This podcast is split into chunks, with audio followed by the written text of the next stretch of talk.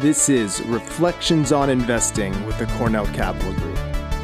Episode 2 The Key Investing Equation. Welcome to the next in our continuing series of videos on reflections on investments. And today I'm going to take you through what is probably the most important equation in all of investing. Yes, I know it's an equation, and some of you probably might won't like that, but I think you're going to discover that it's well worth it.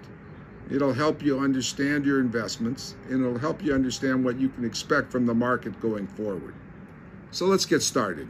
I start with P here, and I'm going to be working with the S&P 500. So uh, you can think of buying an exchange traded fund or buying a Vanguard index fund or whatnot that tracks the S&P 500. The equation will work for individual stocks, but it's easiest to explain and uh, uh, to see how it works if we do it for the market as a whole. And that's probably of most interest to, to everybody because virtually every investor has some exposure to the overall market. So P here is what you pay when you buy this uh, S&P 500 fund. What do you get? Well, I'm going to write that down as C1. I'll explain what these C's are in a minute. Plus C2 plus C3, and so on. Now what these C's are, are the cash flows you get by being an owner of the fund that tracks the S&P 500. And what, and what are those? They're two things. Put them on the uh, chart here. They're dividends and buybacks. That's all you get. You, you, you, may, you may say, wait a minute, what if I sell the fund? Well, then you'll get whatever it's worth at that time, but whatever it's worth at that time will be those cash flows going forward from there. So the total value of the fund for investors today is given by these cash flows. But there's something else to consider.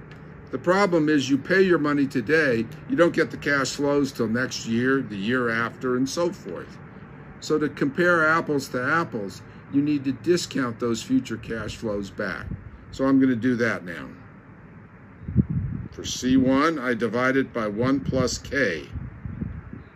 And K is the discount rate. I'll explain that in a moment. For C2, it's two years, so you divide it by 1 plus K squared. For C3, it's three years, you divide it by 1 plus K cubed. And that gives you the present value of those cash flows, which should be equal approximately to the price you paid. Now, where's this discount rate come from? Again, two parts. Part number one is a risk-free rate of interest, often given by the Treasury bond rate. Right now, that's about 1.6%, plus a risk premium. Stocks are risky, investors demand a premium, so there's the risk premium. And I'll get to in a moment what that is. So the discount rate is the sum of the treasury bond rate and the risk premium. Now, how does this relate to the market today? Well, let's hold these, these cash flows constant, these C's. They don't change very much over time. In that case, P and K determine each other. If K goes up, you're dividing by a bigger number, and P goes down. Now, what's been happening in the market recently in terms of P and K? And this is where it gets really interesting. So let me go to a chart here posted online by my colleague, Professor Aswath Damodaran of NYU. So here's his chart, and this line here is that risk premium. You can see it started about 5%, went up as high as 8 during the height of the COVID crisis. By the end of 2020, it was down to under 5, and just last week, it's 4.22%.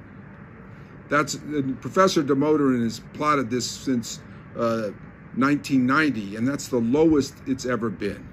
So what happens when the premium gets low? When K is low, P is going to be very high. And that's exactly what we see today. Now, the reason this is important is a lot of people say, This is the time, I want to be in the market now. The market's done so well. This is where I can make a big return. This is where I can build my wealth. Well, not so fast. The reason the market has done so well is the risk premium has gone down dramatically.